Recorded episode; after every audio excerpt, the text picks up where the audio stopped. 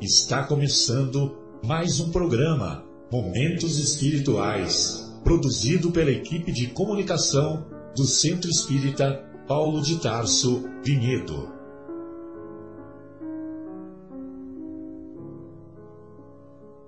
Se guardas contigo o estigma do sofrimento, indagando pela solução dos velhos problemas do ser e da dor, se percebes a nuvem que prenuncia a tormenta e o vórtice traiçoeiro das ondas em que navegas, vem conosco, estudemos a rota de nossa multimilenar romagem no tempo, para sentirmos o calor da flama de nosso próprio espírito a palpitar e morredouro na eternidade, e acendendo o lume da esperança, perceberemos juntos em exaltação de alegria que Deus, o Pai de infinita bondade, nos traçou a divina destinação para além das estrelas.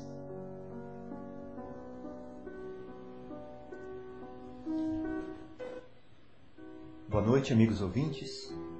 É com muito prazer que começamos mais um, começamos mais um programa Momentos Espirituais, produzido pela é, pelo Departamento de Estudos do Centro Espírita de Divulgação, né, do Centro Espírita Paulo de Tarso.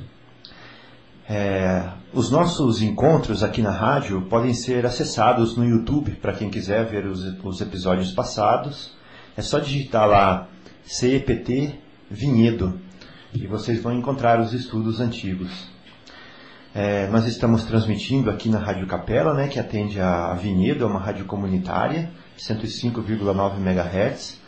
E vocês podem entrar em, em contato conosco de duas formas. Ou pelo telefone 3876-6846, agora, se quiserem.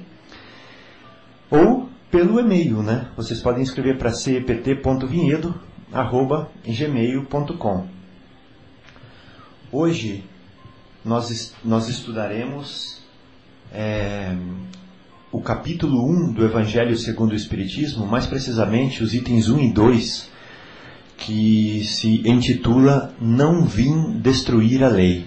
Ou seja, é Jesus explicando qual que é a natureza né, do, da sua missão, que não era a de derrogar o que já estava escrito na lei mosaica, uma vez que ele é, reencarnou junto conosco, junto aos judeus, né, junto ao povo hebreu, que seguia é, Moisés. E como Jesus veio com ideias, é, ideias maravilhosas, até certo ponto revolucionárias, ele veio esclarecer. Eu não vim destruir a lei, eu vim dar cumprimento a ela. Mas eu não vou ficar falando, porque senão eu estrago a beleza das suas próprias palavras.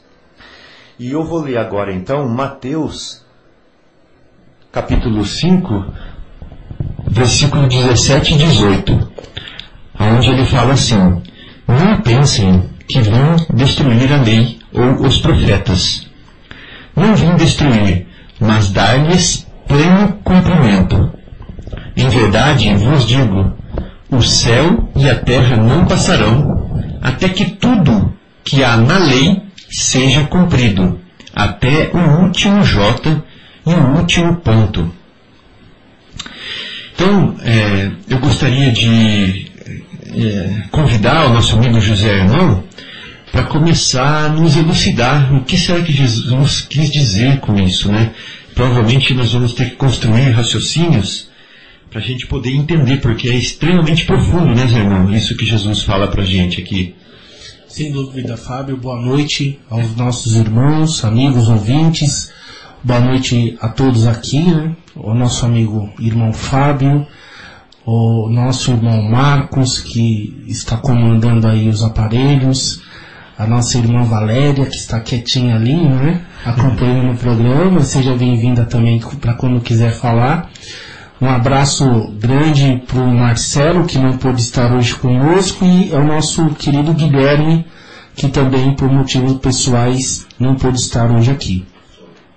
E a Sônia, nossa querida Sônia, o nosso, o nosso grande abraço. Então, uh, Fábio, como você bem disse, a palavra é eu não vim destruir a lei, né, que é uma palavra muito forte, está no início do Evangelho pela codificação espírita, né, pela codificação de Allan Kardec. Eu gostaria, antes de mais nada, estabelecer aqui três pontos, como foi dito na preleição essa semana no Paulo de Tarso, que nós devemos pensar. Né? Primeira coisa, o que é uma lei? Isso é importante da gente pensar. Né? O segundo aspecto, que lei Jesus estava se referindo? Porque existem vários tipos de leis ou vários aspectos da mesma lei. E a terceiro ponto, não menos importante, como que se aplica esta lei, não é? Então a palavra lei, uh, pelo menos segundo as fontes que eu vi, vem de uma, de uma palavra em latim que significa legere ou ligare, pelo menos aonde eu, eu pesquisei, que nesse segundo aspecto ele quer dizer ligar a algo. Que por nosso estudo pelo ponto de vista espiritual, é muito interessante. E Yogere significa ler, né? ler alguma coisa previamente estabelecida. Segundo os nossos dicionários terrestres, lei é o conjunto de normas ou de regras colocadas pelo Estado, né? eleito ou não pelos cidadãos desse mesmo país, para nortear a, a relação entre os povos, uma relação civil e, portanto, também jurídica. Né? Então, esse, esse conjunto de regras. Né? As leis, elas foram, elas apareceram e foram evoluindo, segundo o dado histórico, conforme as sociedades também foram surgindo e foram evoluindo também. Né? Nós temos aí uh, vários dados históricos antiguíssimos sobre os primeiros códigos jurídicos e civis um deles são as leis mosaicas, a lei que Moisés instituiu para o povo hebreu. É importante lembrar que o Código de Hammurabi, não sei se os amigos já ouviram falar, é até anterior às leis mosaicas, né? E o Código de Hammurabi já é baseado na lei de Talião, a famosa lei de Talião, que Talião, se eu não me engano, é uma palavra que significa igualdade, ou seja, aquilo que tal é, e qual. Tal e qual, exatamente. Ou seja, aquilo que é feito para mim, eu tenho o direito de responder na mesma altura assim para o outro, não é? E, e essa lei ah, Moisés também adotou com algumas grandes adaptações para as leis civis. As leis de Moisés, as leis civis, são mais de 613 leis, né? Moisés é a primeira grande revelação. Nós temos o primeiro grande patriarca, que é Abraão, depois vem Noé, né? os filhos de Abraão, que são Isaac e Jacó, que aí nós sabemos que deram toda é, é, a, a, o desenvolvimento para a grande nação de Israel, não é? E, e, então depois vem Moisés como a grande primeira revelação, porque ele faz o estabelecimento dessas leis. Então nós temos as leis civis e nós temos a lei chamada lei divina, que são os dez mandamentos, os conhecidos, o conhecido código dos dez mandamentos, né? Que é, é amarás a teu Deus com toda a sua força, né? Com todo é, diz assim, textualmente: Eu sou o Senhor vosso Deus que vos tirou do Egito, da casa de servidão. Não tomarei em vão o nome do Senhor vosso Deus. Lembrai-vos de santificar o dia de, sá, de sábado. Honrai pai e mãe. Não matareis, não roubareis e assim por diante. É o tão conhecido ah, ah, os dez mandamentos e as leis todas as outras 613 leis que Moisés estabeleceu, que estão contidas lá no Pentateuco judaico, que são os cinco primeiros livros do, da Bíblia Antiga, do Velho Testamento, que é chamado a Torá. Né? a saber, é a Gênese, o Êxodo, se eu não me engano, depois Levítico, Números e Deuteronômio. Né? São cinco livros da lei. Ali está contida uh, é, toda a base da lei judaica antiga. Porque depois houve outros estudos, né, outros códigos que foram desenvolvidos pelos sábios judeus, que é chamada Talmud, que são os textos desses sábios, né, e assim por diante. Então, a lei judaica era baseada nisso. Nós sabemos que dentro da trajetória do espírito, estes espíritos eram espíritos ainda mais rebeldes do que esses que nós temos aí. Do qual que muitos espíritos hoje encarnados, né, nós talvez, fizemos partes. Quer dizer, eram espíritos com características mais primitiva, mas já com uma capacidade de compreender o Deus único, não é? Por isso o Messias veio por esta casa, adiantando um pouco a situação. Muito bem, essas leis que Moisés estabeleceu, ela era uma lei para, digamos, para conter a princípio. Quer dizer, era um, um povo muito ainda baseado pelo, pelo seu instinto animal, com impulso ainda de violência. Devemos lembrar que era uma época ainda muito, de fato, primitiva, né? que o homem ainda não tinha evoluído tanto é, filosoficamente, embora já houvesse uma certa filosofia, já houvesse um, uma sociedade, um avanço de civilização, ainda não, não, não, não, tinha as leis que nós temos hoje, né, que são muito mais avançadas. Né? Então a lei que podia ser feita naquela época era aquela lei de rentidão, que era uma lei baseada, como eu disse, no código de, de, de Italião, no código de Hammurabi, que era a lei de Italião, que era o conhecido olho por olho, dente por dente. Né? Ah, se você ferir com a espada, com a espada você também será ferido. Né? É uma lei que ela tem a base quase sempre na punição, se a gente for reparar, né? punir o agressor. E, oh, desculpa te interromper, Fique à vontade, mas seguindo o seu raciocínio, é, parece-nos né, que antes dessa lei de Italião, a, o revide, né, a vingança, a punição, ela era sem tamanho, né? Então, por exemplo, se você roubava uma ovelha minha, eu me sentia no direito de dizimar todo o seu rebanho e de é, destruir a sua casa. Né? Sem dúvida, Fábio, muito se, bem lembrado. É, se você, é, por exemplo, me cortasse um dedo, eu me sentia no direito de decepar você e a sua geração. Exatamente. Né? Essa falta de proporção é, na retaliação, digamos assim, foi que de fato fez com que o rei Hammurabi, por exemplo, né, vamos pegar aqui a, a história do rei Hammurabi, estabelecesse esse código civil então esse Código Civil foi um avanço para a época. Um avanço, um avanço muito grande, porque ele, ele teve, ele, ele estabeleceu esse Código Civil, ou, ou os sábios, né, digamos, do reino estabeleceram esse Código Civil, a fim de, de, de, de poder, é, como direi, é, é, manter né, o, o, o, o laço, o tecido social. Né? A fim de poder, uh, a, palavra está me fugindo, mas de manter, quer dizer, o um mínimo de civilidade, o um mínimo de, de, de, igualdade entre as partes, sem exageros, porque é exatamente isso que você está falando, quer dizer, é, como as pessoas naquela época não tinham uma lei ainda, se eu se matasse um irmão meu, eu me sentia no direito de ir lá e dizimar toda a família do outro. Isso colocava a própria sociedade em risco, porque as pessoas viviam em pé de guerra, nós vivíamos em constante guerra civil. Uhum. E dentro de uma sociedade que está em constante guerra civil, é como que ela vai se desenvolver? monetariamente, economicamente, socialmente e tudo mais. Então os governantes já sentiram naquela época a necessidade de colocar uma lei. E era uma lei que para a época, né, a época era uma a, a lei é, era era que tinha, né? Não, não, existia aquela, né? Não tinha como construir presídios e tudo mais. Nós não estávamos ainda nesse ponto, né? Então era uma lei que veio bem a calhar, porque de certa forma ela conteve sim. E as outras sociedades, assim como a sociedade é, israelita, né, ainda não era conhecida como sociedade ju judaica, mas o, os, os israelitas na época eles também adotaram essa lei como a lei de Italião, mas também eles tinham uma outra lei que era a lei moral colocada por Deus que era os Dez Mandamentos, né, que é uma lei irrevogável e tudo mais. Então é a primeira grande revelação, é a grande evolução do homem, porque ele não tinha só um código civil, mas ele tinha uma lei voltada para Deus, né, quer dizer, é, que segue bem a palavra a palavra religião, que é religar, né, o religamento do, do homem para com Deus.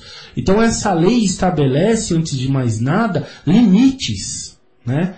E aí a partir desses limites, desenvolve-se, então, é, todos os outros aspectos, porque uma sociedade mais contida, uma sociedade que tem lei, uma sociedade que pode desenvolver juridicamente, civilmente e tudo mais, ela tem condições de se desenvolver. Né? Então, naquele primeiro momento, Moisés é a grande primeira revelação e estabelece essa lei para que possa haver essa contenção e esse desenvolvimento e se eu não me engano, mil e poucos anos depois de Moisés, eu não me recordo agora quanto tempo de Jesus para Moisés. 1600, 1600 anos, exatamente. Aí vem o grande Messias, né, que foi o grande momento. Não, houve, não houve outro momento de tamanha importância no nosso orbe, na nossa terra, como esse grande momento em que Jesus encarnou entre nós. Né, ele sendo o grande Messias, o nosso grande modelo, né? É o espírito mais puro que já reencarnou na Terra, a segunda grande revelação, né? E aí ele vem trazer, estabelecer uma outra lei, né? Na verdade, perdão, não é uma outra lei, ele vem estabelecer a verdadeira lei. Como nós estabelecemos no início, quer dizer, de que lei Jesus estava se referindo? Porque, pensemos, eu até falei na segunda-feira um caso uh, sobre um dos discípulos de, de Sócrates, né, Alcebíades, que ele frequentava a casa de Sócrates, não porque ele gostasse de Sócrates, mas porque Sócrates era muito bem visto na sociedade, e Alcebíades ele, ele, tinha, é, ele tinha objetivos políticos. E ele sabia que frequentando a casa de Sócrates ele poderia é, é ganhar grandes conhecimentos e podia subir né, politicamente dizendo. E aí ele foi ter com o tutor dele, que eu não, não, também esqueci agora de pegar o nome do tutor dele, eu agora não me recordo, mas ele foi ter com o tutor dele e ele fez a seguinte pergunta. O tutor político, né? Era, era o, o homem que era responsável por apresentar Alcibiades ao, ao, ao parlamento, digamos, né? Na época. E ele perguntou, é, meu amigo, você pode me responder uma coisa que há tempo vem me, há tempos vem me atormentando? E ele disse, sim, sim, posso, o que será? E ele falou, o que é uma lei?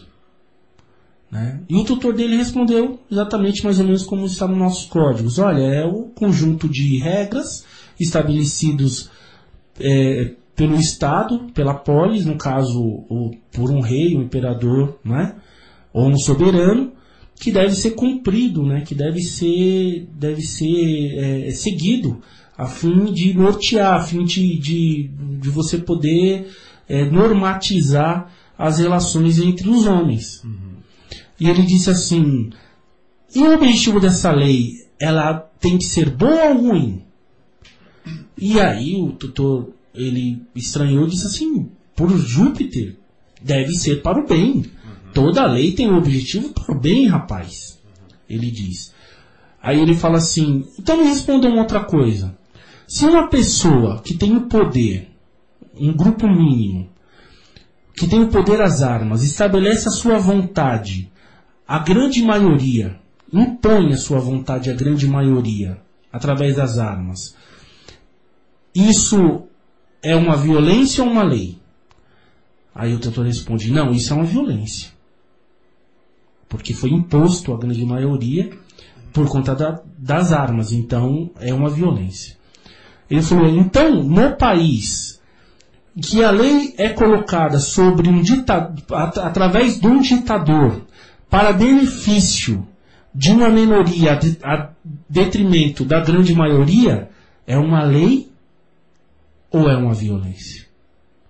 E aí o doutor para e pensa fala: não, aí não é mais também uma lei, é uma violência.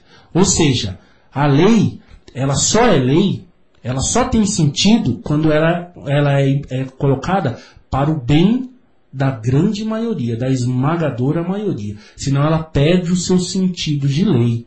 Portanto, a lei ela é um benefício, a lei é um bem. A lei é amor. Ela não é colocada de maneira é, injustificada. Ela não deve ser seguida sem compreensão, ela deve ter compreensão. Nós tem, temos que ter compreensão de uma lei. Nós temos que saber para que ela serve e que, para que, que, que ela é para o nosso bem. Então, quando Jesus nos traz e ele diz assim: Eu vim cumprir a lei, e, e todo momento da vida de Jesus no Evangelho você vê que ele está fazendo bem, que ele está praticando bem, que ele está curando, que ele está doando alimento, que ele está divulgando a palavra que é ele mesmo, o evangelho, ele está no cumprimento da lei. Por isso que ele diz: Eu vim cumprir a lei, eu não vim contra a lei. E o homem que era apegado à letra que mata e não ao espírito que vivifica, como diz muito bem Emmanuel, não compreendeu, porque para o homem era a letra, com sua interpretação quase sempre equivocada e, e, e instintiva. Então, por exemplo, um, uma, uma, um, um, ponto muito, muito esclarecedor. Jesus está com os discípulos no sábado, os discípulos tirando espigas, não é? E aí aqueles que defendem a lei de mosaica dizem assim, os teus discípulos não são bons religiosos, né? não seguem a lei mosaica. Jesus diz por quê? Porque eles estão colhendo espigas aos sábados e a lei diz que é proibido. E aí Jesus esclarece: Mas em verdade vos digo que o sábado foi feito para o homem, e não o contrário, o homem feito para o sábado. Ou seja, era uma falta de compreensão deles. Eles, eles paravam tudo o que estavam fazendo no sábado como se não fosse possível. E Jesus ainda é, flagra eles, um, um, um, um flagra na, na hipocrisia de, deles quando Jesus pergunta: se acaso um asno, né, que é um, é um animal, ou um burro cai num buraco, vocês não vão lá tirar? Vocês vão deixá-lo morrer, mesmo sendo sábado? Quer dizer, porque Jesus sabe que é, se é algo que envolve o dinheiro, eles quebravam a lei para tirar. Né? Eles queriam mesmo julgar os apóstolos de Cristo que estavam colhendo o, o, as espigas. Mas se um animal estivesse preso num riacho ou caísse no buraco, eles iriam lá tirar, porque aquilo era prejuízo para o, para o bolso deles. Estou é, achando tão fantástico isso tudo que você está falando que eu acho que eu tenho que dar uma parada em você para a gente refletir. Bom, bom, Porque bom. você está trazendo muitas coisas, é, muito, muitas pérolas né, para a gente. E eu queria refletir sobre uma delas que você acabou de trazer, que a lei é amor. Hum. Né, que você falou. Eu achei, que, eu achei isso tão, tão fantástico que eu não paro de pensar nisso. Então, nesse exemplo que você deu do, do, do discípulo né, de Sócrates, que começou a perguntar e indagar o que era lei, e ele falou assim: olha, a lei não pode ser uma coisa que um tirano impõe para todo mundo obedecer. A lei não pode ser uma coisa que um ditador impõe para todo mundo obedecer. A lei não pode ser uma coisa que uma minoria impõe para todo mundo obedecer. A lei tem que ser uma coisa que é para todos, para o bem de todos, e que nós a obedecemos felizes, né? Uhum. porque ela é o bem de todos. Uhum. E nós que não somos, não somos egoístas, né? Uhum. nós queremos o bem de cada um que está ao nosso redor, igualmente ao nosso bem. Uhum. Né? Igualmente nós queremos o nosso próprio bem. Uhum. Então, sendo assim, né? pelo menos é isso que, que nos é ensinado, a lei é uma, é uma bênção né? Sim. A lei justa, a lei Sim. amorosa, a lei para todos é, um, é uma bênção. Uhum. Né? Isso que nós estamos falando. Então eu queria só é, dar uma ressaltada nesse ponto, porque uhum. eu achei é, extremamente maravilhoso. Uhum. Você estava comentando agora, é, não lembro qual foi o último comentário seu, de Jesus, né? Ah, do sábado que você estava falando, uhum. que as pessoas usavam, ah, lembrei, de hipocrisia e pegavam uma lei, uma lei humana, né? Uhum. uma lei é, até certo ponto falha, porque não é uma lei é, divina, uhum. e usavam em próprio benefício. Então eles falavam assim: olha, se for para eu tirar vantagem dela, eu uso a lei. Se não for para tirar vantagem dela, eu não uhum. uso. Ou seja, quando me convém. É. Uhum. Então, quando as pessoas que eles que são contra o regime deles estão, estão não estão utilizando a lei, uhum. eles podem é, imprimir uma culpa né, uhum. a essas pessoas, julgá-los e condená-los, uhum. né, porque não estão cumprindo a lei. Uhum. Mas é uma lei de conveniências. Sem dúvida. Assim. É. Outro aspecto, só para trazer uhum. até mais esse ponto, Fábio, que você pegou de maneira muito boa, é, quando nós somos mais jovens, os jovens têm esse, esse os jovens ele tem muito, muitos problemas com, com regras. Não sei se você já, já reparou. É quase sempre é pelo, por incompreensão. Por incompreensão. Até algumas semanas atrás a gente discutiu é, é, coisas, eu acho que relativas a isso. Por exemplo, quando o jovem fala assim, é, a criança, é, ela não é autossuficiente, obviamente. Nós sabemos que ela necessita do pai e da mãe é, para ela comer, a gente troca a fraldinha dela, não é isso? A gente põe ela para dormir, como nós já falamos aqui. Conforme ela vai crescendo, ela vai ficando um pouquinho mais independente, entre aspas, né? Ela já consegue ir no banheiro sozinha, não é isso? Ela já consegue, aos pouquinhos, ela consegue se limpar, até que ela chega naquela idade que ela consegue tomar banho sozinha e, e, e as outras coisas. Mas ainda quando ela tá bem novinha lá, eu acho que aí nos.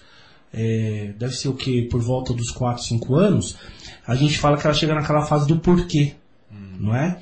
Então, menino, não faz isso. Por quê? Uhum. Né? Que é a fase do porquê. Ela no porquê. Então, tudo que é o cérebro que já está lá, né, com fome de informação, e ela já começa a fazer conexões. Ah. Né? Então, não faz isso. Mas por que não? Uhum. E os pais têm que explicar. Mas como os porquês eles são muitos, a gente não tem muita paciência, e aí volta com a resposta clássica, né? Porque sim, né? E, e a criança. Eu. Porque eu estou mandando, né? E quem tem juízo obedece, é. né? Então, quando você chega na juventude, você pega um certo. É, um, uma, uma certa recusa a regras. Dá a impressão que o jovem foi feito para quebrar regra. É. Porque essa regra é ultrapassada, isso não existe, os meus pais são da época do dinossauro e tudo mais. Porque é incompreensão. Assim nós também fazemos em relação às leis divinas. Se a gente compreender a lei divina como algo imposto, como algo muitas vezes sem cabimento, que a gente não compreende mais, né, e tudo mais, porque é necessário fazer aqui um esclarecer um ponto. Como eu disse, as 613 leis de Moisés são civis, portanto estão voltadas para o lado material. Se você pegar a lei mosaica, está voltado para o lado espiritual, porque são leis universais. Elas, dez ela, os dez mandamentos. Se você for ver, não tem nada lá que vá contra a, a moral ou costume de nenhum, de nenhum povo, é, digamos assim, né, entre aspas, é, durante todo o tempo, durante todo esse tempo. Não tem nada que eu me lembre que está na lei, nos Dez Mandamentos, que hoje a gente pode olhar e falar assim, olha, isso não está correto. Né? A, a não ser um ponto que é que eu acho muito interessante, que ele fala assim: não cobice a casa do teu próximo, nem o asno nele, nem o seu burro, é, nem a sua esposa. Reparem, a mulher não está colocada como companheira, ela está colocada como propriedade. Como propriedade. Né? Ela está colocada no meio dos utensílios de utilidade. É verdade. Exatamente, né? Por quê? Porque era o pensamento da época. Hoje, graças a Deus, né, mudou muito. É outra coisa. Olha como nós evoluímos. Né? Olha como nós evoluímos. Então, mas, e se você for pegar a lei de Jesus também, é uma lei de amor. Agora, tem muita lei que se aplica à época em questão. Aí, como diz Alcebiades, na reflexão do rapaz, ela perde o sentido, porque ela deixa de ser um bem geral. Por exemplo, as leis que se, que se estabeleciam, por exemplo, para as mulheres, já que a gente pegou as mulheres aqui, a mulher não pode votar, não sei o que, não sei o que, isso caiu. Isso não é uma lei que tem mais cabimento hoje em dia. A mulher não pode subir no púlpito. Ou, né, isso não, é, tem mais. Por que não? É. Né? Os costumes são outros. Paulo ainda fala algumas coisas lá é, nas cartas dele que ele fala da mulher que uma que hoje não se aplica mais. Né? Agora, a lei como o amor, a, lei que Jesus estabelece, que ele cumpre, que é a verdadeira, é a do Espírito, é a, a, grande lei, essa é imutável, essa não tem como passar. Então, já que você está falando né, da lei que Jesus uhum. cumpre, né? Sim. vale a pena então uhum. é, ressaltar aqui no texto, quando ele, nas palavras dele, né? Uhum Agora eu estou procurando aqui, vamos ver se eu acho. Uhum. As palavras de Jesus, ele fala assim, ó. Não pensem que vim destruir a lei, ou os profetas. Não vim destruir, mas dar-lhes pleno cumprimento. Exatamente. Mais para frente, você estava falando que tem mais de 600 leis civis né, que Moisés estabeleceu para conduzir a civilização Sim. com regras, Sim. com é, conduta né, regras de conduta para que eles não É, se, se, se você for, destruíssem se entre você for lá no Levítico tal, todas, a maioria estão todas descritas lá. Entendi. Então, então eram regras de conduta para quem vive no deserto. Sim. Então, por exemplo, ele tem lá a regra de não comer animal de pé rachado. Uhum. A regra de não tocar na mulher quando ela está Olha só, veja só, tem. É, por que você não deve carne de porco? Por que, que o judeu era proibido? Porque nós sabíamos, hoje, é, ainda é ofensiva para muitas pessoas. Era, ele transmitia muita doença. Sim. né? Então, olha só, Muito tinha, forte, tinha um né? motivo. É que as pessoas higiene. entendiam aquilo como sendo lei divina, então não podia tocar como se fosse uma coisa impura espiritualmente, mas tinha um significado material para aquilo. Ou seja, com- como era uma carne muito ofensiva que transmitia muitas doenças, foi estabelecido que não, não, não se fizesse. A circuncisão, nós sabemos, é um freio que existe embaixo do pênis, que o homem sente, é muito dolorido quando ele faz relação. E quando é, tem esse objetivo que os judeus eles, eles possam ter muitos filhos, não é? Então a circuncisão passa a ser uma lei, uma lei judaica, Até por higiene também. por né? higiene também, por higiene também. Marcos, meu querido, você gostaria de falar algo? Boa noite, queridos amigos, boa noite a todos. É, é com muito prazer, muita felicidade que nós estamos aqui novamente. E o que eu queria falar, na realidade, é o seguinte, que é, nós temos que discernir um pouco dessas leis, dessas 600 que você falou, 600 e tantas, né? É, eu acho que você já deixou isso bem claro, mas vamos reforçar um pouco mais. Vocês estão falando outras leis, né? Que, que Moisés deu uma conotação como se fossem leis que tivessem sido cunhadas com o auxílio divino. Porém, nós bem sabemos que as que foram assim recebidas, né? É, e talvez esse seja o primeiro evento mediúnico é, que ficou mundia- mundialmente famoso, né? Que é o recebimento das leis, né? No, no- com a sarça ardente, enfim. Um fenômeno claramente mediúnico. Mas nós temos que lembrar que ele recebeu 10 e não 600, né? E as 10, as 10 foram aquelas que nós conhecemos como os 10 manda, mandamentos, mas que ele adicionou outras 600 e tantas 613 pelo é, número. para a sua própria conveniência, é, para conseguir cercear uma série de é, atitudes que a população tinha e que eram prejudiciais a elas próprias, né? Então veja que Moisés se, se utiliza dessa ferramenta de dizer que as leis eram divinas para não dizer, olha, sou eu que estou falando, né? Então, para ganhar autoridade, para ganhar credibilidade, ele credencia a Deus. Mas sabemos nós que aqueles dez foram é, enviados pela espiritualidade maior, né? E que as outras foram agregadas. E Marcos, todos os soberanos antigos fizeram isso. Eles usavam é, da figura divina para atestar os seus comandos né, para o povo, para testar a sua vontade.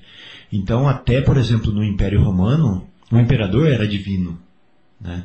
É, depois, quando eles se deram conta de que eles precisavam usar de um Deus único que toda a população estava começando a seguir, Constantino, que foi lá para o ano 300, 400 depois de Cristo, também é, divinizou a sua fala, colocando Jesus como sendo o centro do seu comando né, no império.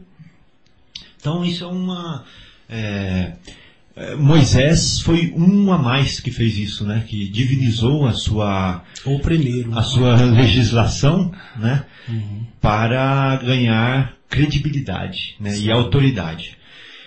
Então, eu estava concluindo aqui com aquele raciocínio de que Jesus veio dar cumprimento, né? À lei. Eu trouxe aqui um, um textozinho que eu acho muitíssimo interessante, mas muito interessante mesmo, feito por André Luiz, onde ele mostra o que, que é dar cumprimento à lei. Então a gente vê lá na lei, por exemplo, que fala assim, ó, na lei divina, né, de Moisés, que fala lá assim, ó, é, não pronunciareis falso testemunho contra o vosso próximo, por exemplo, né? Não mentir, né? Então ele fala assim, ó, observe você, observe, você não pratica o mal, mas não constrói o bem. Ele está falando para nós isso.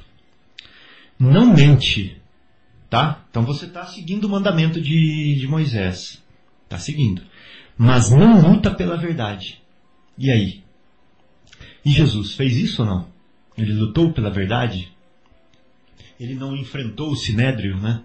Ele não enfrentou aos fariseus, ele não enfrentou ao Império Romano com, as suas, com a sua verdade. Então olha aí ele vindo cumprir a lei. Ou seja, de fato cumprir, né? Porque a lei estava falando assim, não minta, mas ele foi lá e lutou pela verdade. Os estão. Um outro exemplo aqui, né? Do matarás. Não matareis. Né? Então, você não mata, mas não ajuda a viver. E agora? Vamos refletir sobre isso? Será que eu ajudo a viver? Né?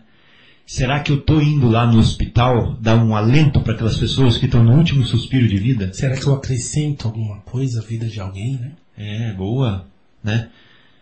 Será que eu trago realmente vida para aquele espírito que está perdido é, nas ilusões, que está perdendo tempo, que está morto nas, é, nas tentações, por exemplo? É. Será que eu cuido de fato dos animais? Né? Será que eu cuido dos animais de maneira integral? Será que eu cuido realmente dos meus semelhantes? Então há uma diferença muito grande. E Jesus curou. Né? Ele curava. É, as pessoas o tocavam e viviam. Né? Ele até ressuscitou. Né? Então, você, viu, você viu como ele tinha isso em abundância. Então, né? olha só, irmão, como é profundo isso que André Luiz está falando aqui. Porque o mandamento fala não matareis, mas Jesus veio dar cumprimento em, em excelência. Ele não só não mata, como ele traz vida. Traz vida. Essa é a, a, a grande sacada, a grande diferença, né? Vamos ver se eu acho um outro aqui, ó, do roubar, por exemplo. Cadê aqui, ó, o mandamento? Não roubareis, né? Aí ele fala assim, ó, você não rouba. Olha isso. Mas não doa de si mesmo. A gente, a gente doa de nós mesmos? Né? O que, que a gente tem para doar? Dinheiro? O dinheiro não é nosso, o dinheiro é emprestado por Deus. Né? Mas o que, que eu tenho para doar? Eu tenho para doar o meu tempo. Esse é meu. Né? Eu tenho para doar do meu conhecimento, eu tenho para doar do meu amor, eu tenho para doar daquilo que eu vou levar para o lado de lá. Né? E eu dou isso para os outros. Que é intrínseco a você. É. Então, olha só, outro exemplo de André Luiz. Ele fala, a lei fala não roubarás, mas Jesus veio dar cumprimento em excelência e ele se doa. Ele não tem um chinelo, ele não tem um travesseiro, né? Ele abandona a sua casa, tudo, e sai para o mundo para se doar completamente. Então é para a gente refletir, assim, o tanto que nós estamos lavando as mãos, mas não estamos usando as mãos. Perfeito. Dá para perceber, Marcos? Nós estamos lavando as mãos, ou seja, ah, minha mão está limpinha, não tem problema na minha mão, mas eu estou usando as minhas mãos limpas. É, é, aí que está o, o, problema, né? Outro aqui, ó, tá bom. Só um minuto. E, e nós podemos pensar também que Jesus nos, nos ensina não apenas a roubar coisas materiais, a não, a não roubar. A não roubar. Ele não nos ensina apenas a não roubar né, as coisas materiais, mas a não roubar a paz do outro, uhum. a não perfeito, roubar a saúde do outro, Exatamente. a não roubar o tempo precioso que o outro possui para fazer as coisas, uhum. a não roubar nada, né? Olha como é muito mais profundo, né, que nós imaginamos. Nossa, é super profundo. E um último, por exemplo, que eu queria usar é você não odeia, né? Tudo bem. Mas será que ama? Né? Aí a, o amor, nós estamos falando daquele amor universal, né? Nós não estamos falando do amor é, instintivo, né? Aquele que a natureza colocou na gente, né? Para com os nossos, porque isso é egoísmo, né? pintado de amor, uhum. mas estamos falando daquele amor incondicional, daquele amor sem interesse, daquele amor puro como o amor de Deus para suas criaturas. Né? Então, será que a gente ama de verdade? Né? Então, é, são, são reflexões que eu acho muito cabíveis e que Jesus veio em excelência dar perfeito a tudo isso. E muito profundo, né? Uhum. Quando a gente começa a refletir sobre, né? Nossa, é so, sobre a lei que Jesus fala, né? É. né? Como, como se abre um leque incrível, né? Olha só, Zé. Ele, ele não falou somente perdoai 70 vezes, sete vezes. Ele foi humilhado lhe colocaram uma coroa de espinhos na cabeça, uhum. perfuraram os pés e as mãos, transpassaram o seu coração, tiraram, o desnudaram, fizeram carregar um madeiro pesadíssimo no meio da multidão que, que cuspia nele, que gritava, que o ofendia, quer dizer, não o ofendia, que tentava ofendê-lo. Uhum. Né? E ele quando teve sede, tomando, depois de ter tomado o fel que ofereceram para ele, ele olha para todo mundo e fala e perdoa. Ele perdoa. Ele fala assim, pai, eles não sabem o que fazem. Perdoai, são umas criancinhas que estão fazendo besteira, né? Então Jesus perdoa de cima da cruz. É por isso que diz, ele era a boa nova, né? É. Ele era o evangelho. Ele era o evangelho, sem dúvida nenhuma. Agora você já pensou a pessoa perdoar de cima da cruz? Né? Estevão seguiu o exemplo de, de, de Jesus. Sim. Porque Estevão, no minuto antes de morrer, depois de ter sido apedrejado, né? aquela agonia onde os, os, seus algozes falaram assim: não mirem na cabeça, para que ele morra mais devagar. Uhum. Então, com as costelas quebradas, com o punho quebrado, com uma, a, a pele dilacerada, uhum. ele olha para a irmã dele que está do lado de Paulo. Abigail, que foi Abigail, que, Paulo que foi o algoz, né, que o condenou e o, e, o, é, e deu a sentença né, do apedrejamento uhum. e que assistiu ao apedrejamento feliz. Uhum. Ele olha para Abigail e fala assim: Abigail, você está enamorada de Paulo? Fica com ele. Ele é um bom homem. Ele vai cuidar de você. Eu não tenho a mínima raiva dele porque ele não conhece o Cristo. E eu conheço o Cristo. Então, mais do que natural que ele faça o que ele faz, mais do que natural de que eu possa perdoá-lo, porque eu tenho um depósito nas mãos que ele não tem. Né? Então eu o perdoo e eu o aceito assim como ele é. Isso é perdão. Valéria, minha querida, deseja falar algo aqui pra gente? Desejo sim. Boa noite a todos, a Boa todos noite. que estão aqui, aos que estão nos ouvindo. É a Valéria. Tá, tá, tá. É a Valéria. Obrigada. Você sabe que eu tenho um entendimento, eu quis falar porque eu tenho um entendimento ainda um pouquinho é, diferente desse que você acabou de dizer.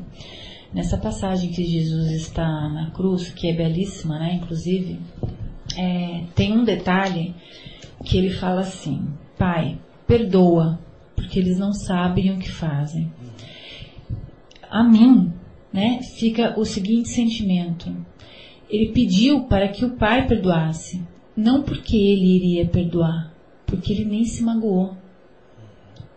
Né? Ele é tão, tão elevado que ele tira né, o próprio assim, o peso disso do coração. Então não foi, ele não pede, ele fala assim, eu, eu os perdoo. Ele fala, pai, perdoa, eles não sabem o que fazem. Porque ele não se magoou. Vai além, né, o entendimento em relação a isso. Então essa é uma das passagens mais bonitas, assim, de amor que eu vejo de Jesus. Aí a gente vê como Jesus é um espírito extraordinário mesmo. Né? Extraordinário. Porque quem vai aguentar no momento de violência, né? Ainda falar. E você sente nas palavras, é engraçado, né?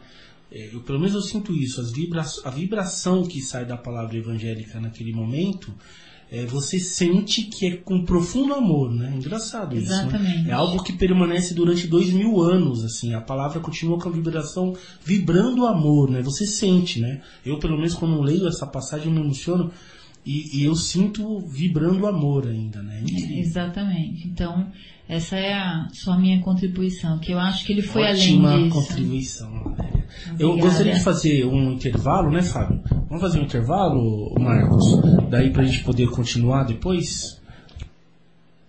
Então, dando prosseguimento ao nosso estudo, nós que estamos hoje estudando é, o capítulo, o primeiro capítulo do Evangelho, onde Jesus diz que não veio destruir a lei, nós queríamos lembrar aos amigos ouvintes que podem nos contactar pelo telefone 3876-6846. Vejam que rima, tá? Para vocês não esquecerem. 3876-6846. 3876-6846. E é, podem nos contactar por e-mail também, cept.vinhedo.gmail.com. Perguntas, comentários, críticas, é, sei lá, o que vocês quiserem nos ajudar, será muito bem-vindo. Podem nos ver também no YouTube, nos ouvir no YouTube, né, nos os programas que foram gravados, só digitando no campo de busca CEPT espaço Vinhedo. tá? Marcos, você gostaria de dizer alguma coisa? Sim, Fábio. Eu antes do nosso intervalo musical, eu pedi para que os ouvintes escutassem de uma outra maneira, né? Essa essa música desta vez, né? Pela quadragésima oitava vez, que eles escutassem dessa vez de uma forma diferente. Aí eu não sei se eles conseguiram reparar, mas é, eu vou dar, dar, uma, dar uma dica aqui, né? É, então eu havia dito que são frases de Camões e frases de, de Paulo, né?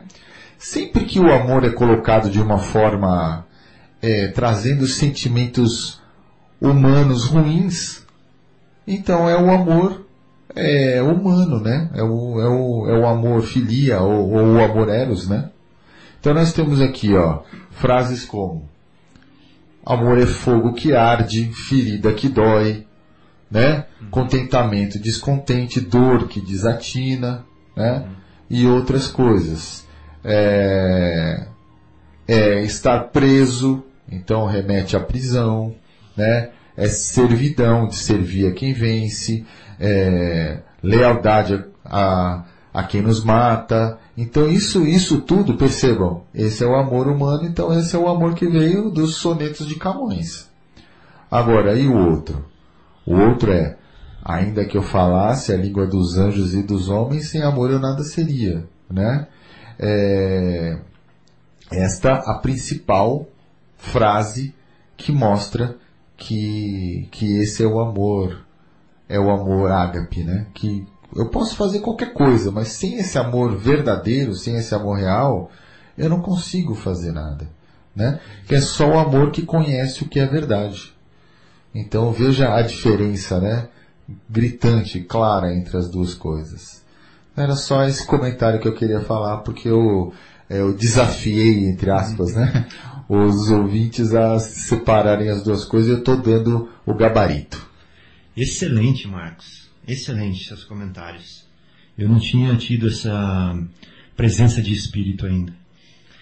Mas eu gostaria, Zé Irmão, se fosse possível, de reconduzir né, o nosso estudo, onde a gente pudesse dar alguns exemplos palpáveis de situações onde Jesus, é, entre aspas, revogava a lei de Moisés.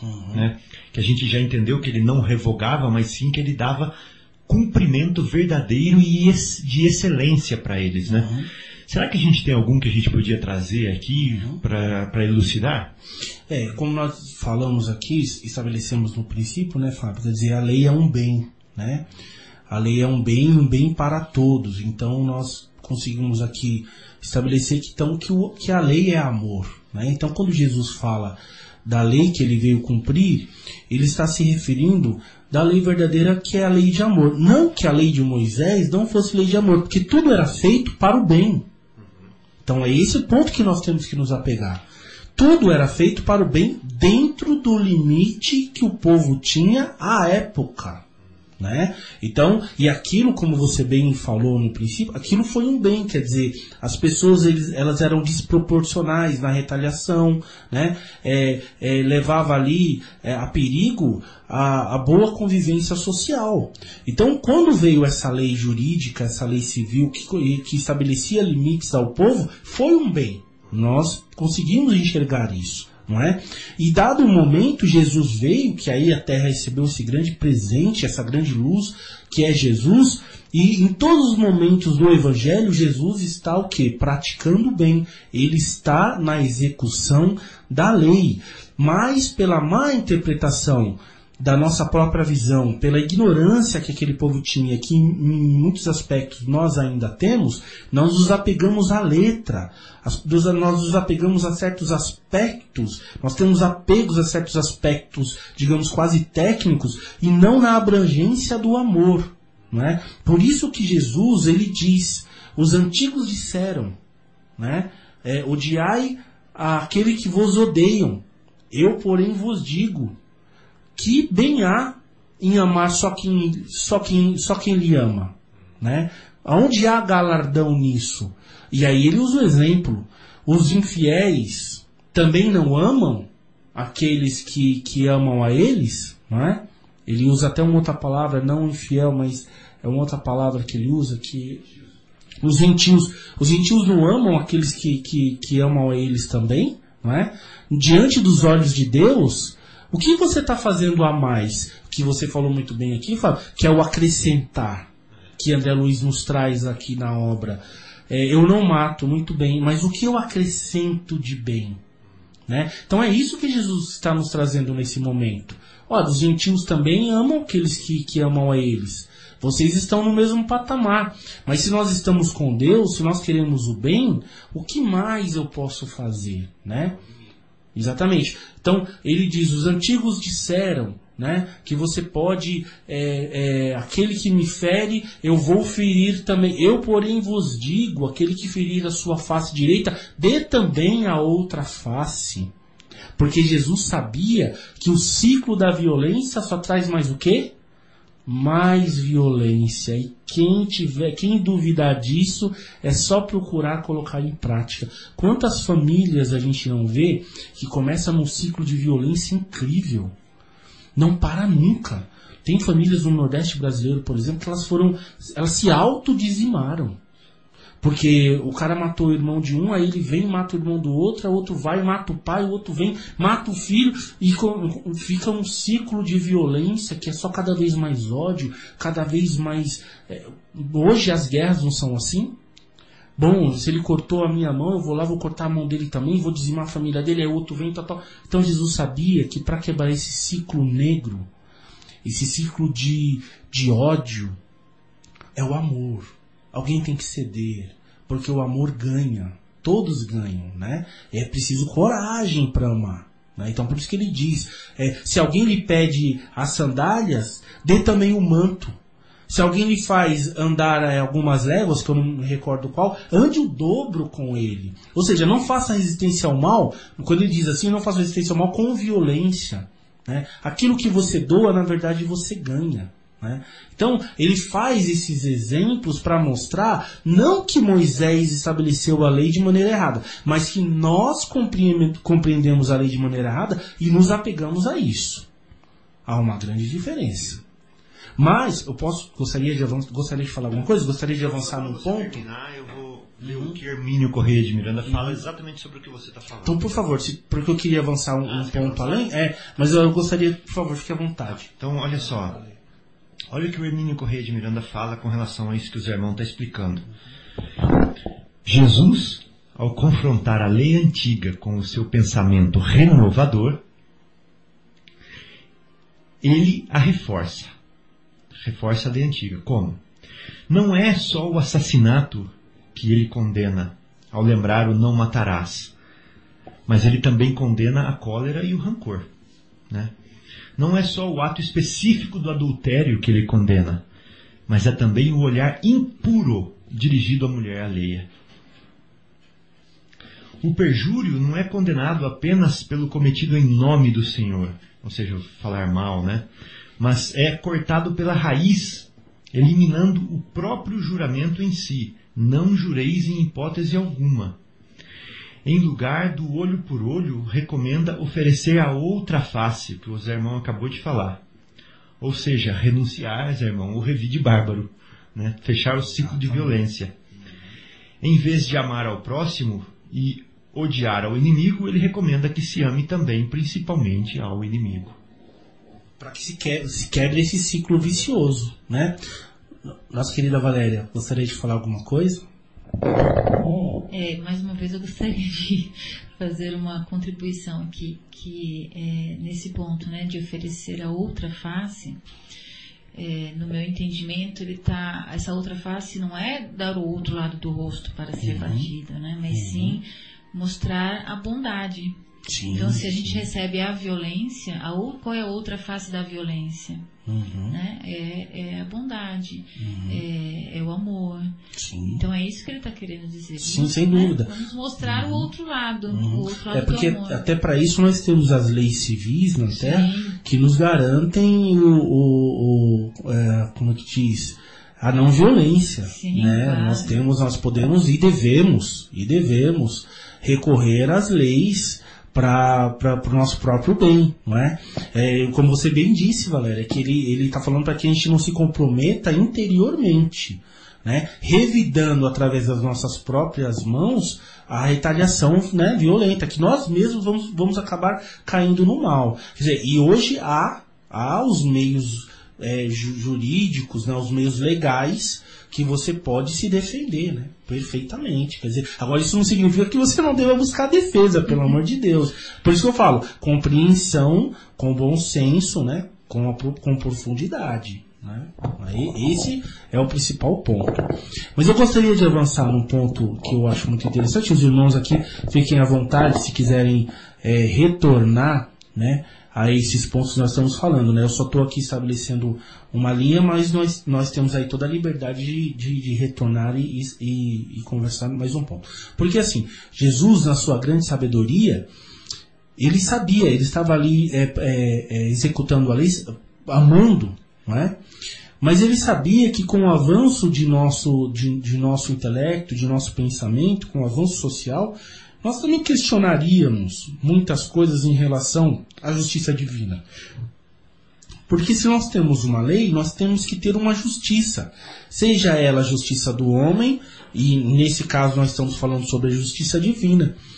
E muitas questões acabam surgindo em relação ao amor de Deus e à justiça divina, não é? Quer dizer, ah, mas se Deus é tão bom, se Deus é tão perfeito, não é? Aí aquelas velhas questões, por que que vem, né? Por, por que que alguns nascem pobre, outros nascem mais rico, né?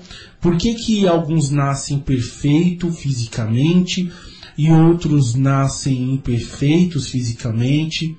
Por que que alguns passam por grandes dificuldades, seja na infância, e todo o desenvolvimento de sua vida, e outros não. Outros nascem em berço chamado de ouro, que são, é o berço das facilidades materiais, não é? E, em, e, em países é, mais civilizados do que outras pessoas. Quer dizer, questiona-se então aí a própria justiça divina e, portanto, o próprio amor de Deus. Quer dizer, se nós vivemos apenas uma vez, e essa vez ela ela, como diz a própria palavra, eu não quero ser redundante, mas quer dizer, é, é única, né? é uma existência única, é, é uma existência de curta, de, de curta duração, e só vai existir ela. Por que, que nós não nascemos em posições relativamente iguais? Por que, que as possibilidades não são iguais para todo mundo, né? Então Jesus ele, ele nos diz o seguinte: bom, eu não não não tem como eu responder toda, todas essas questões a vocês, porque ainda falta compreensão. Então Jesus ele, ele nos faz uma promessa, ele, ele promete o consolador, o grande consolador. Ele falou: Eis que virá aquele, né, é, mais à frente de mim, e que responderá todas estas questões, que trará mais luz, que, que, que tirar, tirará todas as dúvidas. E aí sim nós temos a terceira e grande revelação, que é a doutrina dos, dos espíritos, que vem trazer esse novo conhecimento sobre o mecanismo da reencarnação. Ou seja, que é a vida que continua, é a vida que segue, tá certo? Que é a grande terceira revelação. Eu, já, eu acho que eu já falei isso aqui, meus irmãos, e eu também falei na, na terça-feira na, na, na preeleição, mas eu gostaria mais uma vez de esclarecer. Quando nós falamos doutrina dos espíritos, é a grande sabedoria dos espíritos, é aquilo que vem não só no livro dos Espíritos, que é a primeira obra, como as outras quatro grandes obras do Espírito, que é aquele esclarecimento sobre, sobre, sobre a lei de Deus, sobre os mecanismos da reencarnação e tudo mais. A doutrina, a, a, a o movimento espírita somos nós, né? com os nossos defeitos, com os nossos limites, etc. Agora, a doutrina do, dos espíritos, essa é imutável, essa é soberana, porque vem dos espíritos de Deus. Né? Espírito de verdade e os outros espíritos que são espíritos muito evoluídos. Nós sabemos que esses espíritos, o próprio Jesus trouxe ainda outros conhecimentos para nós na doutrina dos espíritos. Então a terceira revelação, ele vem nos mostrar como que esta lei divina ela é executada. E quase sempre, quase sempre não, 100% das vezes ela é executada com profunda misericórdia, porque a reencarnação nada mais é do que misericórdia divina. É o amor de Deus em atividade. Nós, na nossa ignorância, nós cometemos erros. O, o erro ainda está conosco, nós ainda nós somos imperfeitos. Então, na nossa caminhada ainda ela é muito muito inconstante. Nós caímos em erros constantemente e a reencarnação é a renovação de uma nova oportunidade. É a, a oportunidade que nós temos de recomeçar. Por isso o esquecimento. Porque senão nós iríamos ficar ali, né, nos, nos, nos autocastigando, né, ou não iríamos aceitar as novas oportunidades que aparecem dentro do planejamento reencarnatório. Então, a doutrina espírita vem nos mostrar como a lei ela funciona dentro disso. E aí, eu gostaria de fazer aqui uma, uma um, estabelecer uma diferença que muitos de nós, infelizmente, nós confundimos, né? Que é a lei de ação e reação e a lei de causa e efeito, que é a lei que Kardec chama de lei natural. Que nós, é, infelizmente, nós ainda, às vezes, nós confundimos um pouco, né? A lei de ação e reação, meus queridos, é uma lei que está contida dentro do ponto de vista material. Vamos deixar aqui claro. É uma lei voltada para os efeitos materiais. É, se eu não me engano, a segunda lei de Newton, que diz que. Terceira, terceira lei de Newton, que diz que tudo que é, se move, toda ação, é, resulta numa reação imediata, contrária, né, de igual valor né? Quer dizer, que são os corpos celestes, é todo o, o movimento gravitacional, e, e tudo isso que é uma lei física. A lei de causa e efeito estabelecida pelo Espiritismo, chamada de lei natural ou lei moral, ela está no campo, como o nome diz, no campo moral, no campo espiritual. Portanto, ela se estabelece de maneira um pouco diferente. Tá certo? Ela é diferente. Por quê? Porque quando a lei de reação ela é prática, ela é direta, ela é não complexa, digamos, podemos entender assim, a lei de causa e efeito ela é complexa, ela é caso a caso, ela é circunstância a circunstância, depende de cada espírito envolvido naquilo. E tem Bom, o fator misericórdia, né? Sem dúvida nenhuma. Bom, eu não sei o que estou falando. É só ir lá na questão 618 do livro dos Espíritos. Eu esqueci um no livro dos Espíritos no carro mas se os amigos puderem aí fazer uma pesquisa rápida, numa das, na, na continuidade da, da questão 618 do Livro dos Espíritos, Allan, é, os Espíritos nos dizem sobre isso. Há leis que são para o campo material. Essas nós chamamos das leis científicas, as leis físicas. E as leis destinadas ao campo espiritual, espiritual e moral. Estas leis são as leis morais. Ele faz, os espíritos fazem uma distinção entre essas duas leis. Porque senão, nós corremos o risco de cair, é, como outras crenças, é que de achar, é, da, por exemplo, de cair é, no conceito da palavra karma. É importante dizer que a palavra karma não faz parte da cartilha espírita.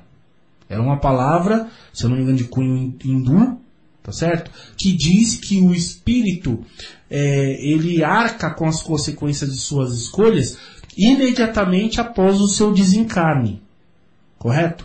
Então, por exemplo, se um, um Brahma que é um, uma classe social lá, o cara nasceu branco, ele faz mau uso da posição dele, ele reencarna automaticamente como um Dalit, né? E outras questões relacionadas a isso. E nós sabemos que não é assim. Como o próprio nosso amigo Fábio disse, quer dizer, há o ponto principal que é a misericórdia, né? Nós vamos é, analisar cada ponto. Como... Tem um exemplo depois para dar disso daí. Sim, sim. Fábio, por favor, se você quiser. Você queria falar antes? Uhum. No livro Há Dois Mil Anos, Zé Irmão, tem uma passagem que ilustra isso perfeitamente. O que, que é a ação e reação e o que, que é a misericórdia divina entrando em ação. Né? Então, veja bem, Publius Lentulus era um senador romano muito orgulhoso.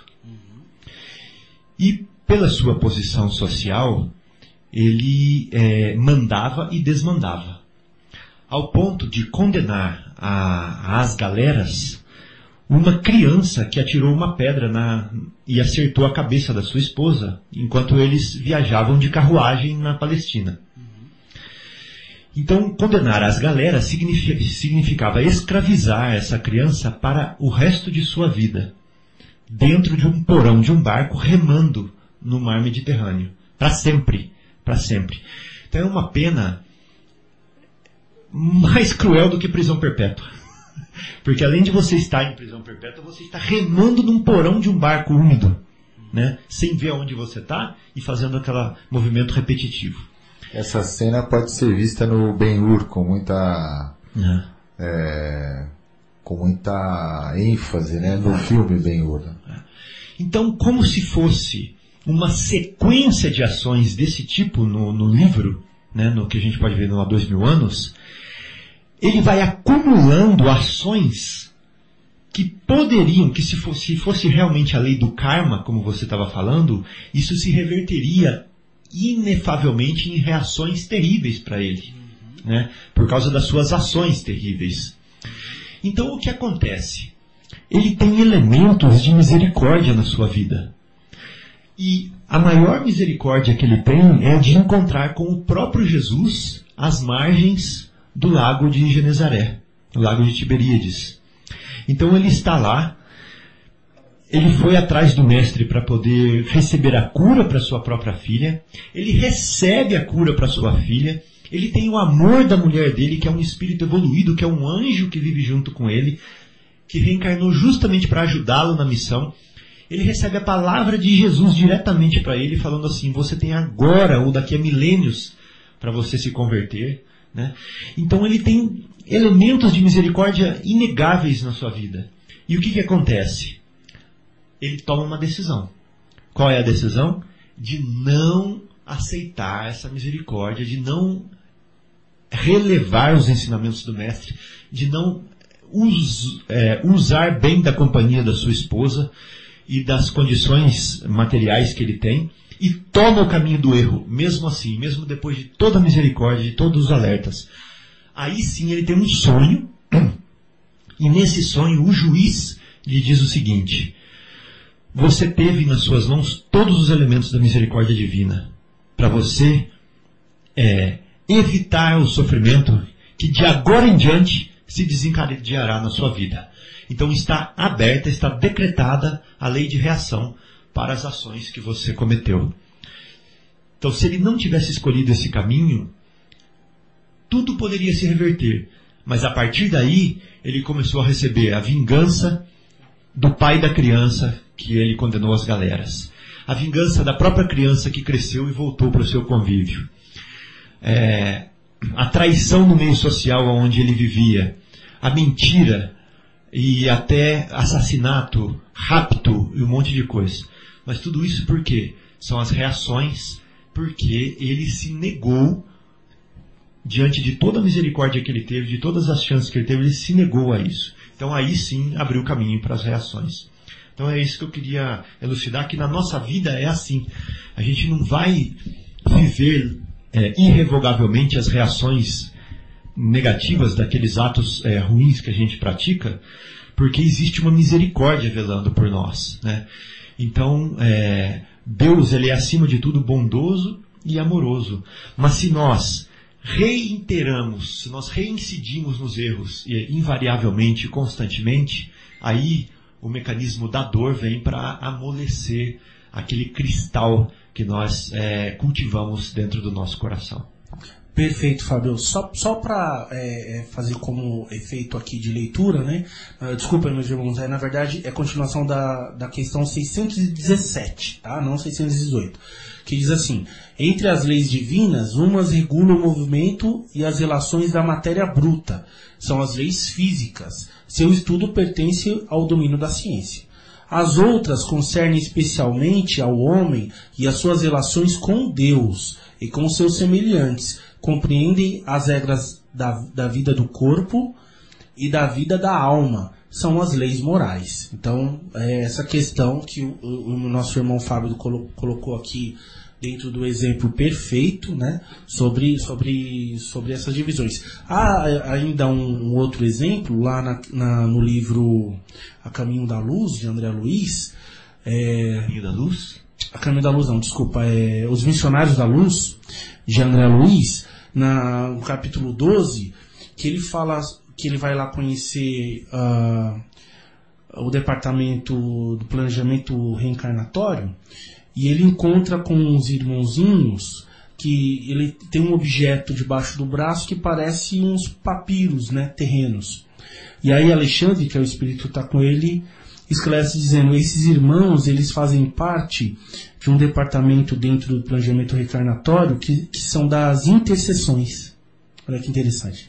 São irmãos de, de evolução moral muito grande que intercedem por outros irmãozinhos que estão a ponto de reencarnar e que comprometeram o seu corpo físico pelas más escolhas. Esses irmãos, pela misericórdia, rogam ao Pai que se faça as devidas é, correções no corpo que está sendo planejado para a nova reencarnação. Os papiros, que parecem um papiro embaixo do braço, são mapas genéticos que eles carregam a fim de fazer essas correções. Então, é exatamente isso, Fábio. O exemplo que você deu é perfeito. Quer dizer, a misericórdia divina, ela nos dá é, sempre novas oportunidades. Claro, meus irmãos, então significa que a gente não vai ter que, como bem o nosso irmão Fábio disse, que a gente não vai ter que, que, que arcar com nossas consequências? Sim. Né? O Fábio disse agora no, no final e é verdade. Quer dizer, é, nós tanto comprometemos o nosso perispírito com as nossas más escolhas, que chega um ponto, como diz Divaldo Franco, que a gente tem que expungir, a gente tem que expurgar essas energias negativas. E aí sim vêm as expiações. Né? Mas é quando nós já, é, digamos assim, é, usamos todas as nossas possibilidades, né? E infelizmente a gente recorre ao erro, a gente está sempre é, com o mesmo erro, sempre é, descartando todas as grandes oportunidades que Deus está no, nos dando, então chega ao ponto do limite, que aí, como disse nosso irmão Fábio, a dor ela, ela, ela vem para que a gente possa se reeducar. Porque a lei de Deus, é importante frisar isso de maneira muito clara, ela não tem o objetivo de punição, mas ela tem o objetivo de educação né, de reformar, de, de voltar a caminhar, de evoluir, de educar, de refazer as mentes para o bem. Tudo na lei de Deus é voltado para esse objetivo. Portanto, a lei ela não é punitiva, ela, ela é de consequência. Tá certo? E nós podemos escolher, porque nós temos o livre-arbítrio. Então ela não é impositiva e nem punitiva, mas ela é de consequência. Então, um exemplo que nós damos a isso é do nosso carro. A gente compra um carro novinho, tira lá da concessionária, ele está perfeito, ele está ótimo, e nós passamos a usar ele todos os dias. Né? E aí vai passando os meses, vai passando as semanas, vai passando os meses, e a gente não faz manutenção no carro. Tá certo? E vai passando lá, passa-se os anos e a gente não faz. Tem vezes que a gente até esquece de trocar o óleo, de colocar. O que, que vai acontecer com esse carro? Não vai muito tempo, o carro vai parar. Assim, começa a dar problema primeiro na bomba de gasolina, depois é o pneu, depois é o freio, depois é a embreagem, e chega uma hora que ele para. Ele não vai mais, porque o carro ele necessita da manutenção. Ele necessita de ser renovado as suas peças, senão ele para. Da mesma forma, meus queridos, é o nosso corpo físico, da mesma forma é a nossa vida psíquica, a nossa vida espiritual. Não quero julgar, mas se nós não temos cuidado com a nossa língua, né, não temos um mínimo de, de, de disciplina com os nossos pensamentos, estamos sempre na reclamação e no murmúrio. Demoramos para ajudar o irmão, mas para criticar somos muito rápidos, não é? Temos um pessimismo quase crônico. Aquilo, nosso alimento espiritual, não é um alimento muito bom. Aquilo que nós colocamos para dentro, seja mentalmente, seja espiritualmente, faz com que a gente também tenha más companhias. Ou seja, que tipo de vida psíquica nós vamos ter? Que tipo de vida psicológica?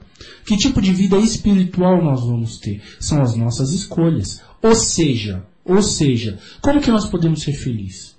E aí nós falamos, ah, a vida é muito dura, Deus não me ajuda, as coisas não dão certo para mim. Mas que tipo de, de, de, de, de vida você está. Que tipo de escolha que você está fazendo? Né? Você está fazendo manutenção no espírito? Né? Através das orações, da leitura do Evangelho, de uma boa leitura de um, de um livro religioso e espiritualizante. Né? Você está fazendo, como diz, é, até o nosso querido Marcelo diz sempre, né, que está no Evangelho, é, quando você deixa de comer durante um tempo, como chama? Jejum. Você está fazendo jejum das más, é, das más opiniões? Né? Você está fazendo jejum verbal de falar um pouquinho menos da vida do outro? Você está fazendo jejum dos maus pensamentos? De se autopromover. Exatamente. E pegando pelo lado que esse é o principal, pelo lado positivo da lei, que esse que eu acho que é o que nós devemos, a partir de hoje, é, nos, nos comprometer melhor. Quer dizer, que bem que você está fazendo. Que escolhas boas e edificantes você está fazendo. Porque muitos, olha como nós às vezes, eu até falei isso na segunda, nós temos uma, uma mente um pouco infantil.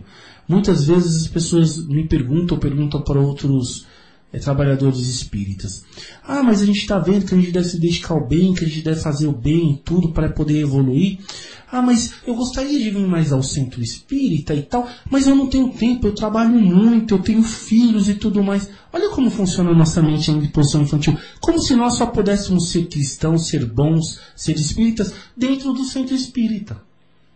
Meus amigos, dependendo da sua profissão, você pode fazer um bem com sua profissão.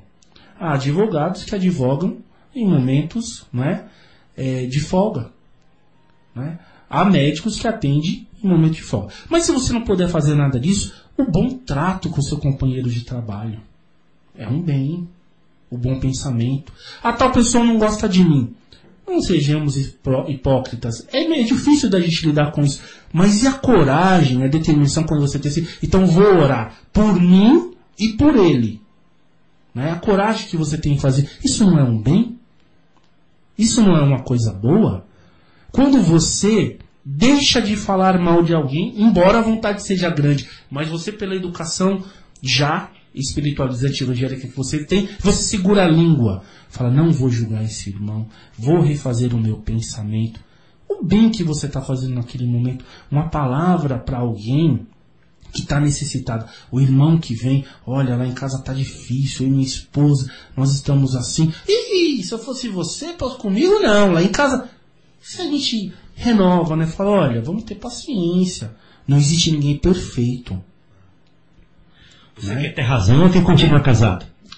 Exatamente. Quer dizer, não, isso, né, na nossa vida pessoal, com o outro também. As oportunidades que nós temos para fazer o bem. Claro, não estou falando que a casa espírita está sempre de braços abertos, não é? Sempre que a gente puder, é bom a gente trabalhar também dentro da casa espírita.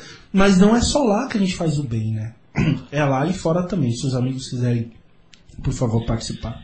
Oh, nossa, irmão, mais uma vez você me, me levou para a terra do, das maravilhas, do, né, da imaginação, do sentimento muito bonito que você estava falando aí.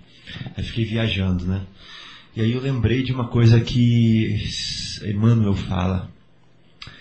Ele fala assim: é, chegará o dia, quase que me deu branco, viu? Mas não deu. Chegará o dia em que o homem reconhecerá a presença divina em todas as partes. Vamos tentar entender o que ele quis dizer com isso?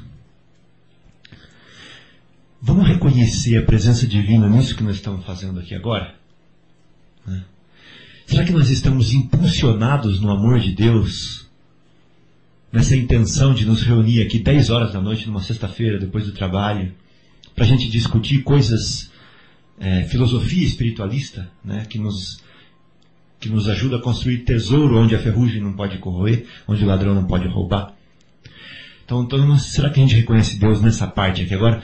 Será que nós conseguimos reconhecer Deus na hora que nós estamos tomando banho? Já pararam para pensar nisso? Na hora que nós estamos higienizando o nosso instrumento de manifestação aqui nesse mundo, esse presente divino que nos permite evoluir? Né?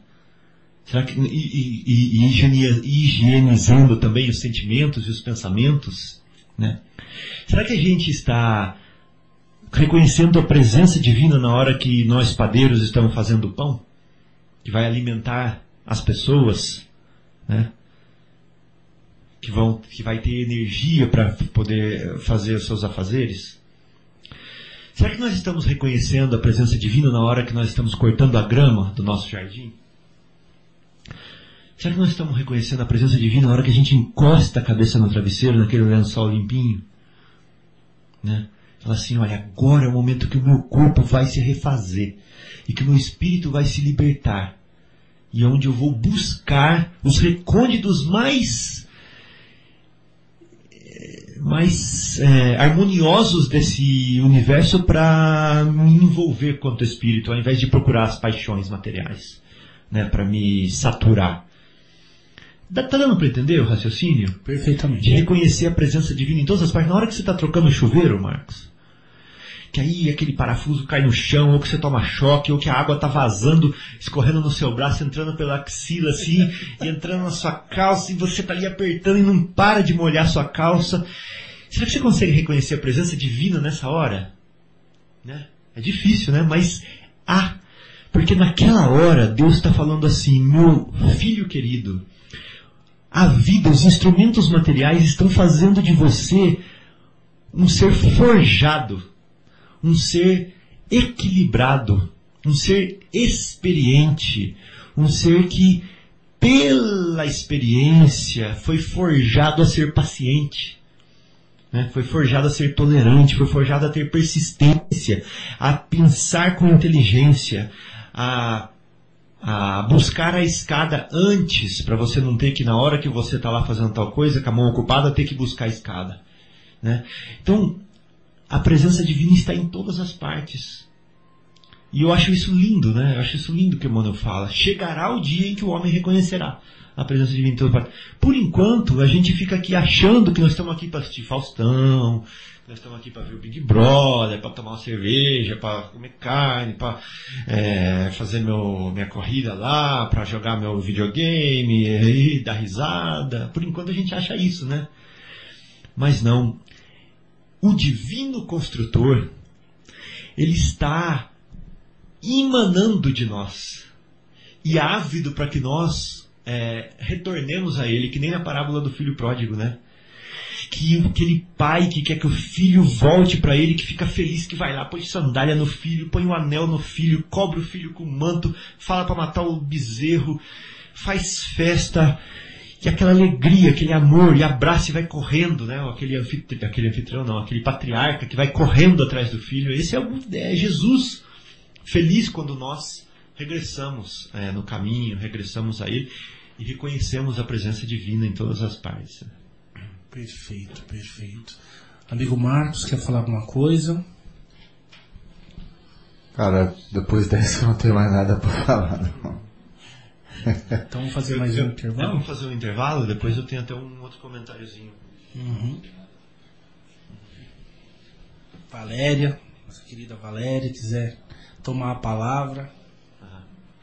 Olha só, eu queria então aproveitar, já que os irmãos é, estão refletindo, e trazer um, um pensamento aqui que é o seguinte. Nós estávamos falando das três revelações, né? Que a primeira revelação foi Moisés, a segunda revelação foi Jesus e a terceira revelação foi o Espiritismo.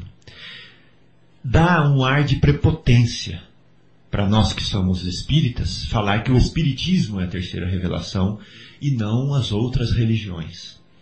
Mas, em primeiro lugar, o Espiritismo está dentro das outras religiões. Porque, apesar deles não usarem os nomes que a doutrina espírita utiliza, elas, eles utilizam os conceitos que o Espiritismo utiliza. Só que o Espiritismo ele traz algumas coisas é, claramente nas suas, nas suas cinco obras básicas, né? E nas obras complementares, claro. Mas o conceito está embutido também nas outras religiões, por quê? Porque o homem amadureceu. Né? De Jesus para cá, o homem veio se amadurecendo, o espírito veio se amadurecendo. E o entendimento de hoje é maior do que o entendimento à época. Né? E o espiritismo ele veio nessa época agora, né? Moderna, onde, contemporânea, onde nós estamos, porque o pensamento amadureceu. Mas não era isso que eu queria falar. Eu queria falar que nem o Espiritismo é melhor do que Jesus, porque é a terceira, e nem Jesus é melhor do que a revelação de Moisés, ou, a segunda revelação é melhor do que a primeira. Não é isso. A ideia é o seguinte: isso daqui é um, é um quebra-cabeça que está sendo montado. Porque nós, como espíritos imortais, ainda somos muito jovens. E o que nós conhecemos é muito menor do que o que nós temos para conhecer. Não é verdade? Como crianças espirituais, o que a gente sabe é muito pouco. Então, no nosso quebra-cabeça de um quadrilhão de peças, nós temos aí algumas centenas de peças montadas. Estamos aí na terceira revelação. Mas não significa que parou por aqui. Nós vamos continuar colocando peças no nosso quebra-cabeça. Aí nós vamos vendo o céuzinho azul se formando, uma nuvenzinha lá, a torre do castelo se formando ali, o cavalinho pastando ali, mas a gente ainda não sabe o que mais da paisagem vai aparecer. Né? A gente ainda sabe muito pouco. Então, sendo um quebra-cabeças, nós precisamos das três, da informação das três revelações para a gente ter a figura geral. Eu vou dar um exemplo. Jesus fala é, a palavra tabernáculo, quando ele fala, por exemplo, na parábola do mordomo infiel, né, que nós temos que, é, que abrigar amigos nos tabernáculos dos nossos corações. Né? Então, se a gente não souber o, histórico da palavra tabernáculo, que está lá na primeira revelação, a gente não vai conseguir beber da essência desse ensinamento de Jesus. Nós precisamos do ensinamento, do significado de tabernáculo que tem lá na primeira revelação, para a gente entender o que Jesus quis dizer na segunda revelação. E Jesus mesmo falou que ele veio e que ele fala por parábolas, porque as pessoas não têm condições de entender tudo que eles falam, tudo que ele fala naquela época. E que viria o Consolador prometido, né, e que nos elucidaria as coisas. Então hoje, dois mil anos depois, nós temos alguns aclaramentos daquilo que ficou pairando no ar. Porque as parábolas, parábolas de Jesus foram como sementes que foram lançadas. E ele se julgava o semeador, né? Fala assim, e o semeador saiu a semear.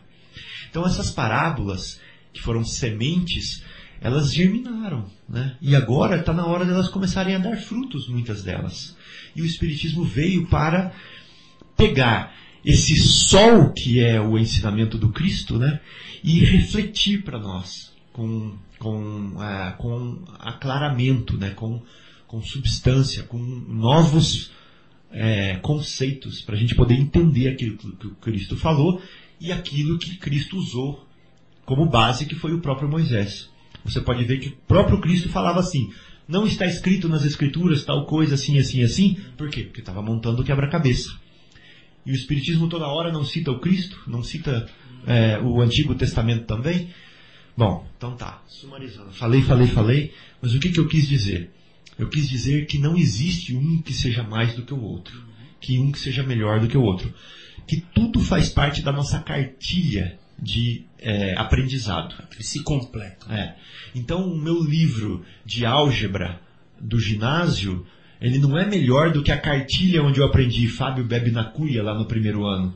Porque se não fosse a cartilha Fábio bebe na cuia no primeiro ano, eu não ia entender álgebra lá no, no ginásio.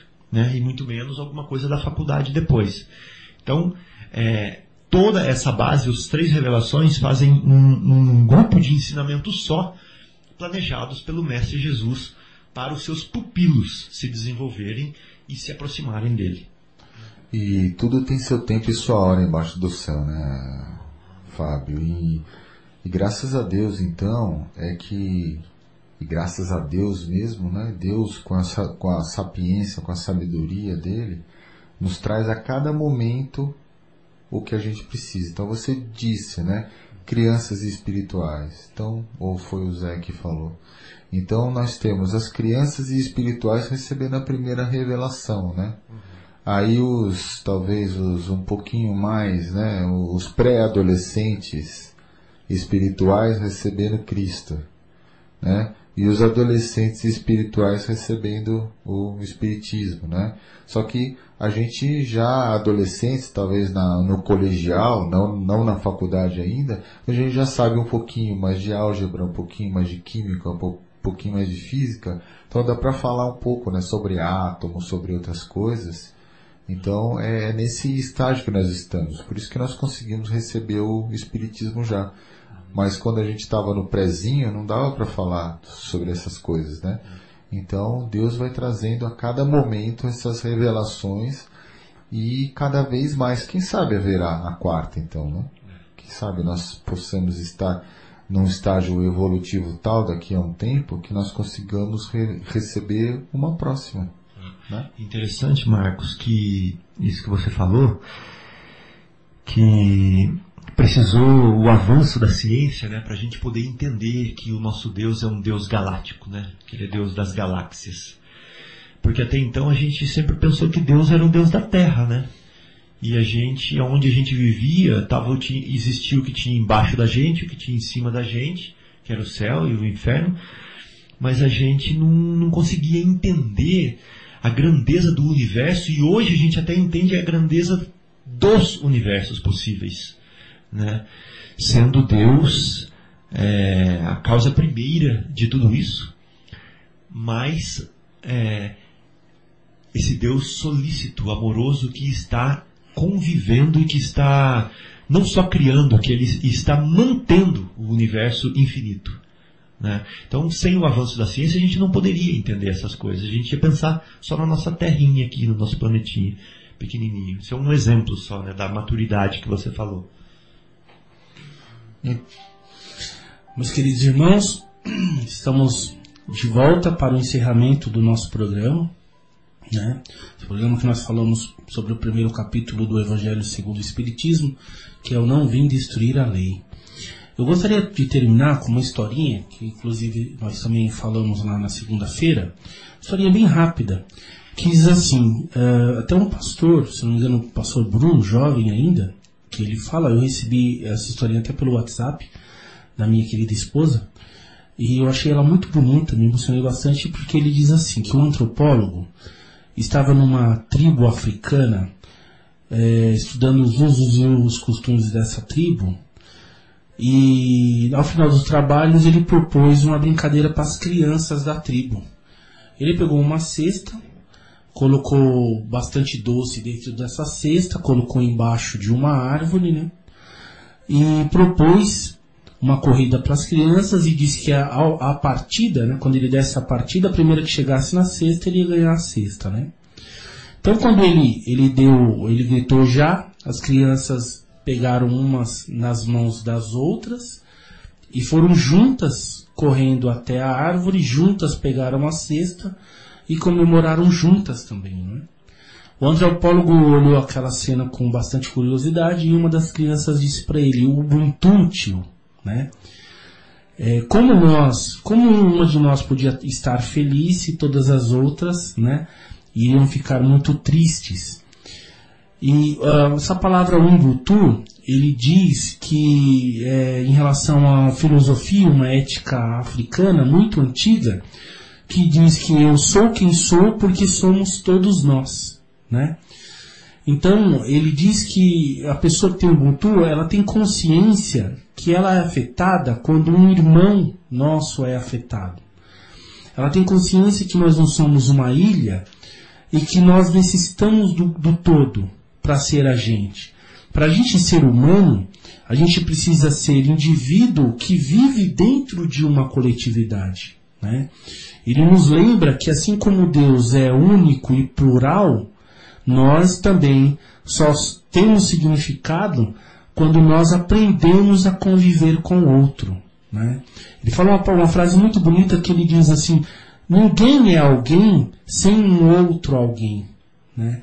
Nós precisamos de um outro alguém. Quer dizer, aliás, nós só nos tornamos mais humanos quando nós fazemos o bem para mais seres humanos. Né? Quanto mais bem nós fizermos, mais humanos nós nos transformamos. Então, os votos é que a gente faça, ou inicie, né, é, fazendo o bem para uma outra pessoa, para o nosso próximo, né, que a gente possa fazer o bem hoje, amanhã e sempre. Que a gente tenha essa consciência da coletividade, que nós só temos sentido quando nós convivemos bem com todo o coletivo e com o nosso próximo. Que a gente possa virar para o nosso próximo e exercitar a nossa fé nele. Que tenham todos uma boa noite, que Jesus possa abençoar a vida de vocês, que esse fim de semana seja cheia de alegria e de amor cristão. Um grande abraço. Queria desejar uma boa noite a todos os amigos ouvintes também. É, que a gente possa refletir bastante no que a gente é, estudou aqui, né, juntos. Que a gente aplique isso, né, que não fique só na, na reflexão. Ou seja, lembrando lá daquela parábolazinha de não só lavar as mãos, mas também usá-las, né? então, é, uma boa noite para todos e até a semana que vem. Essa querida Valéria. Gostaria de agradecer né, a oportunidade de estar aqui com vocês, desejar uma boa noite a todos e um final de semana iluminado.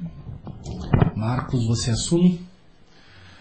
Meus queridos amigos ouvintes, meus queridos parceiros aqui no estúdio, queridos ouvintes do YouTube, eu quero agradecer imensamente a oportunidade de vocês terem nos permitido entrar em vossas casas, entrar em vossos ouvidos, entrar em vossos corações e que nós possamos ter trazido algo de positivo para a vida de vocês, assim como vamos certamente levar um pouquinho disso para a nossa própria vida. E eu me sinto muito honrado de estar aqui. Não me sinto merecedor, mas me sinto honrado. Mas, usando as palavras do Cristo, né? Não sou digno de que entreis em minha morada, mas dizei uma só palavra e serei salvo. Então, eu acho que a gente dá o que tem.